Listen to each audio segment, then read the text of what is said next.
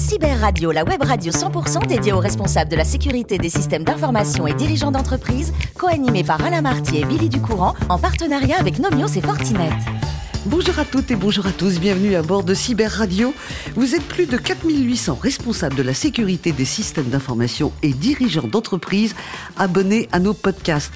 Nous vous remercions d'être toujours plus nombreux à nous écouter chaque semaine et bien sûr, vous pouvez réagir sur nos réseaux sociaux et notre compte Twitter Cyber Radio-du-bas TV. À mes côtés, pour co-animer cette émission, il me faut du renfort. Il y a Bruno Chéry, RSSI de Nomios. bonjour Bruno. Merci d'être là. Et puis également Christophe Auberger. Bonjour Christophe. Bonjour Billy. Fil de CTO, cybersécurité évangéliste de Fortinet. Nous allons accueillir aujourd'hui Jérémy Piazza, RSSI de la collectivité européenne d'Alsace. Bonjour Jérémy. Bonjour. L'Alsace, c'est pas loin de la Lorraine? Effectivement, oui, on n'est pas très loin. C'est vrai que vous êtes né le 17 juin 1976 à Saint-Voltaire, c'est en Lorraine. J'ai voulu regarder à quoi ressemblait votre lieu de naissance, et quand on met Voltaire, ben on n'a que l'écrivain. Donc j'ai été très déçu. Comment c'est Alors c'est parce que c'est pas Saint-Voltaire, c'est Saint-Avold. Ah, ben voilà, et ben voilà. Alors ça, c'est une erreur, vous voyez, de compréhension. Je me suis dit, je suis quand même déçu, j'aurais voulu voir un petit peu où vous avez habité. Après le bac, Qu'est-ce que vous avez eu envie de faire? Après le bac, euh, ben, je me suis tout simplement posé la question euh, au préalable euh, quel serait éventuellement le métier le, plus porteur? On approchait globalement des années 2000. Mhm. L'informatique, in fine, a fait, a fait son irruption à ce moment-là dans, ma vie. Et je me suis orienté vers un diplôme universitaire en, informatique et système industriel. Absolument. Donc, on va résumer. DUT informatique et système industriel. Ensuite, vous complétez avec une troisième année oui, en exploitation des systèmes d'entreprise. Et puis, euh, derrière, pour compléter un peu le CV, un Master 2 en gestion de projets informatiques. Si je fais les comptes, vous avez 20 ans d'expérience dans l'informatique et dans des organisations multinationales dans la technologie. C'était une époque où l'informatique explosait. Comment vous avez euh, vécu cette révolution qui, au fil de vos postes, ont dû à chaque fois vous motiver Il y avait quelque chose de nouveau à faire. Oui, in fine. Hein. Moi, j'ai eu la chance d'arriver sur le marché du travail euh, pendant les années 2000. Voilà qui dit 2000 dit euh, le fameux bug de l'an 2000. Mhm. Et puis ensuite, euh, tout, a, tout a continué en définitif, quoi, euh, sur différents nouveaux métiers, différentes technologies. j'ai eu la chance, effectivement, d'évoluer sur différents postes, en commençant comme, comme ingénieur système, en évoluant vers des opérations, enfin, vers des fonctions plus liées à, la chefferie projet, de la gouvernance, de la gestion de data center, pour enfin finir, il y a un peu moins de cinq ans maintenant, dans la sécurité. Alors, absolument. Mais il y a deux ans, vous changez complètement de direction. On reste dans la sécurité, mais vous avez décidé de basculer dans la fonction publique en rejoignant la collectivité européenne d'Alsace. Vous en aviez assez de la protection du capital financier ou quoi? Il y a un peu de ça, effectivement. Il y a un peu un changement de paradigme, de passer de la protection du capital financier et de la propriété intellectuelle vers du capital humain, tout simplement, et se mettre un petit peu plus au service euh, du citoyen. Ça a été un changement radical pour vous dans les méthodes de travail? Alors, pas tant dans la méthode de travail, euh, financièrement. Euh, oui, je me doute. Clairement.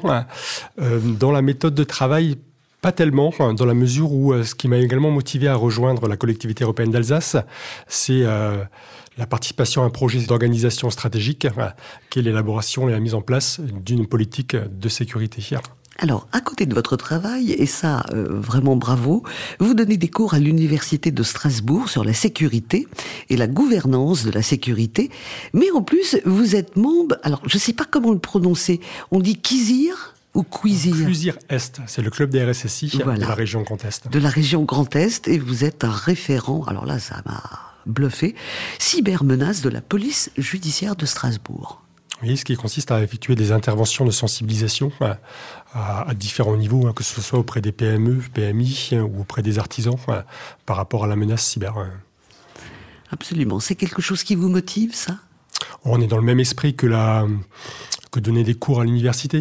C'est simplement la, passation d'une connaissance à un moment ou à un autre, qui j'estime doit servir au plus grand nombre sur un sujet aussi important que celui-ci on le verra un petit peu, mais ma vision de la, cyber, c'est beaucoup euh, de la culturation. Il faut mhm. être extrêmement humble et, et, croire simplement la mutualisation à la fois des moyens, mais également des savoirs. Bon, on va revenir euh, à cette collectivité européenne d'Alsace où vous travaillez avec les questions de Bruno et Christophe. Bruno, c'est vous qui démarrez. Merci. Euh, alors moi, Jérémy, j'avais une question assez générale, mais un petit peu, euh, j'espère un petit peu précise à la fin. Le rapprochement de deux, de deux conseils pour, pour créer la, collectivité comment avez-vous pris la sécurité dans son ensemble, dans ce, dans ce, dans ce, bah, chantier? Dans quelle mesure vous avez pu euh, construire, dérouler euh, votre stratégie de sécurité en rapprochant ces deux entités et en construisant finalement un socle commun mhm. euh, en partant vraiment de deux, de, manière deux individus très pragmatique, hein, en évaluant le niveau de maturité dès le départ des deux organisations et en se fixant avec la direction un objectif de niveau à atteindre d'ici 3 à 5 ans. Donc déjà dès le début une, implication de la direction dans les questions de sécurité dès l'origine. Dès l'origine, et puis euh, moi-même je fais donc pas partie de la, de la DSI, je reporte directement la direction générale, ce qui euh, me vaut à la fois de ne pas être juge et parti, et de pouvoir voilà, euh, porter une feuille de route au plus haut niveau. D'accord, donc un plan de marche déjà défini, validé par, euh, la, direction. par la direction. Donc plutôt une, approche top-down, pour faire un petit peu d'anglicisme. Ou est-ce que finalement on a eu un petit peu des deux partant de cette je, pense qu'on a eu un petit peu plus des deux. C'est un challenge qui est quand même. Moi, je pars du principe qu'effectivement, euh, avoir un sponsor de très haut niveau, c'est quand même facilitant. C'est mon expérience de chef de projet qui, m'a amené à cette conviction-là. Donc oui, il faut avoir l'adhésion du plus haut niveau et après, effectivement, ça, ça redescend mais sans, sans omettre tout un travail euh, de l'acculturation, de sensibilisation de la base, effectivement, pour avoir également le retour de l'autre côté. Donc d'aller sur le terrain, de, un petit peu, d'embarquer un petit peu les, les, chefs de projet, les responsables de BU, euh, et euh, les équipes techniques qui sont déjà en place dans les deux entités, puis qu'il faut ramener vers cette, cette nouvelle grande organisation où tout le monde va travailler ensemble. Oui, tout à fait. Christophe? Alors oui, effectivement, merci pour, pour cette, euh, cette description. Euh, moi, je vais rebondir sur quelque chose que vous avez dit parce que je suis extrêmement intéressé par ça. J'aimerais savoir si vous avez trouvé la solution euh, miracle. C'est surtout l'aspect sensibilisation, acculturation justement des collaborateurs et, de l'écosystème à la, cybersécurité. on tombe très vite dans des choses qui deviennent routinières et où finalement on a du mal à embarquer les gens. Ils le font de manière automatique et, finalement l'apport est pas, est pas réel. Donc, vous avez des, conseils à donner dans ce domaine-là? Vous avez mis en place des choses particulière euh je crois qu'effectivement, il n'y a, pas de secret. Il existe énormément de, solutions aujourd'hui, que ce soit dans le e-learning, euh, dans les, dans les web vidéos. Euh, moi, je suis assez partisan de la prise de parole, du webinar et de, l'échange.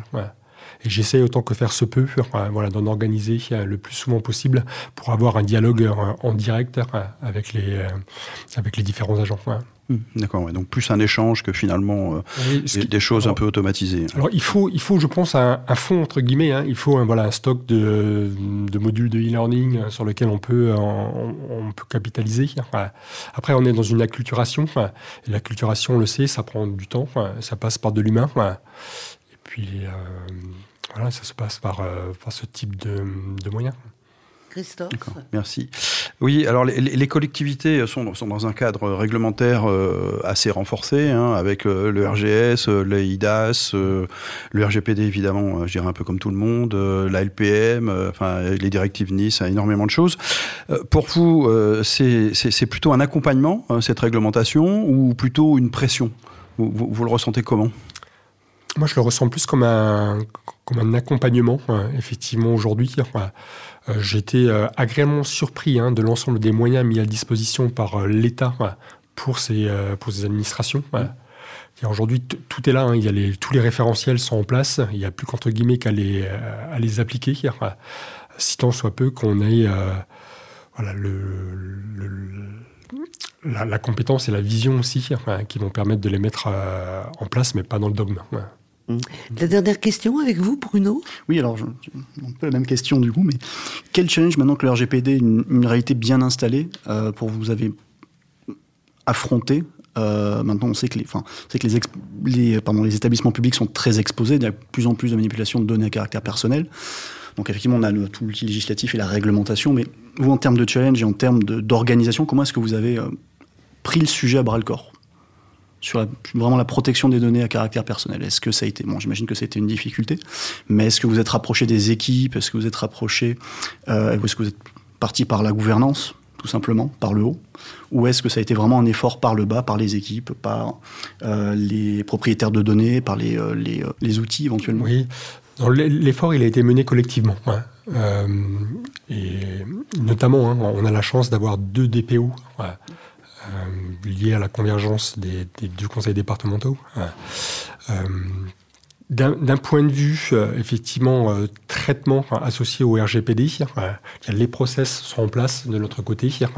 Après, il est certain que sur l'outillage, on a encore une, marge de progression. Euh, clairement. Car aujourd'hui, la, la, la, plus grande crainte, hein, elle est commune, je pense, à la majorité des organisations, c'est à la fois le risque ransomware et le risque associé à la, à la divulgation de données. Le fameux data breach, là, et pour lequel, effectivement, aujourd'hui, je pense qu'on n'a pas fini de s'outiller mm-hmm. pour éviter le, un data breach, mais on, sait tous que c'est compliqué dans les faits. Mm-hmm. Et puis c'est un sacré challenge, en, en, rassemblant deux grandes entités, euh, à l'origine, vraiment, c'est euh, disparate. Bravo. Bravo. En tous les cas, euh, moi j'ai une dernière question hein, concernant le cœur de métier. Pas de regret finalement d'être dans le service public? Absolument pas. Absolument pas. Merci à vous, Bruno. Merci, Christophe. Euh, Jérémy, plus jeune, vous auriez aimé travailler dans le monde sportif, soit comme kiné, ce qui est déjà un métier particulier, soit comme nutritionniste. Donc, on peut dire que le sport de A à Z, ça vous parle? Oui, tout à fait. Euh, si on évoque le, les, les, passions, effectivement, j'en ai une euh, qui, est, qui, est, notamment le, le triathlon, dont la, la, composante nutritionnelle euh, et à la fois euh, tout ce qui est lié à la, à la kiné est très important. Mm -hmm. Je pense qu'effectivement, j'aurais pu euh, faire quelque chose là-dedans également. Ouais. Alors le triathlon, vous l'avez, vous le pratiquez toujours? Je le pratique toujours. Oui. Vous en faites depuis 15 ans. Euh, Qu'est-ce qui vous séduit dans ce sport? C'est la diversité de ces trois sports, il y a la natation, la course à pied, j'en oublie, le cyclisme. Mmh. Je ne sais pas si je les ai mis dans l'ordre. On commence par la natation, c'est ça? Oui. Le cyclisme. Et la course à pied. Et c'est ça qui vous plaît, cette diversité? C'est à la fois la diversité, mais également l'exigence que représente ce sport hein, pour être en capacité voilà, de performer dans les trois. Voilà. Ben voilà. Lequel vous aimez le plus de ces trois sports? Vous vous dites là, j'ai plus de facilité. Oh, peut-être la natation. Ouais. La natation, d'accord. Vous avez également participé à ce qu'on appelle des Ironman. Oui. C'est dur aussi, ça. Hein Racontez-nous. Un Ironman, c'est euh, c'est l'épreuve ultime ouais, du, du, triathlète hein, qui consiste à enchaîner 3 km 8 de natation, 180 km de vélo et 42 km en course à pied derrière. Je suis déjà fatigué. Ouais, ça, ça, se fait assez bien hein, avec un peu d'entraînement. Et c'est sûr que c'est une dizaine d'heures. Euh, mm. Alors vous aimez quand même les voyages et il y a un pays qui vous a beaucoup marqué, c'est l'Inde. Vous avez été marqué à quel niveau? Par l'Inde J'étais remarqué à la fois, j'étais marqué pardon, à la fois par euh, la, gentillesse des, des, habitants, mais également par euh, leur capacité à, bien faire les choses en toute transparence. Ce qui n'est pas toujours le cas avec un certain nombre de pays asiatiques sans en citer. Mais euh, je trouve qu'aujourd'hui, pour avoir travaillé effectivement avec euh, des gens un petit peu partout dans le monde, si euh, on devait me poser la question avec qui vous préférez vous travailler, ce serait certainement avec les Indiens. D'accord. On va revenir à la CEA. Euh, Aujourd'hui, dans l'actualité, ça fait 50 jours à peu près qu'on est en guerre, enfin que l'Ukraine est en guerre, et la CEA est très engagée dans l'accueil des Ukrainiens. Euh, quelle est votre participation dans, dans ce projet? Enfin, c'est pas un projet, c'est l'actualité du moment, dans cette urgence. Alors directement, je ne suis pas forcément impliqué, mais effectivement, au sein de la collectivité, on fait office de, zone d'accueil pour l'ensemble des Ukrainiens qui sont en transit, que ce soit vers des, hébergements en France ou ailleurs en, Europe. Voilà. Donc ils arrivent chez nous, on leur propose à la fois une restauration, mais également des vêtements, des jouets pour les enfants. Ils peuvent prendre une douche, ils peuvent rester le temps qu'il faut, entre guillemets, avant de repartir vers une, vers une prochaine destination. Voilà. ce qui vous rend fier encore plus de votre région. Bah oui, il faut le dire. Merci beaucoup Jérémy, merci euh, également à Bruno et Christophe qui sont venus vous titiller sur votre cœur de métier, fan ce numéro de Cyber Radio. Retrouvez toute notre actualité sur nos comptes Twitter et LinkedIn. On se donne rendez-vous mardi prochain à 14h précise pour accueillir un nouvel invité. L'invité de la semaine de Cyber Radio, une production b2b radio.tv en partenariat avec Nomios et Fortinet.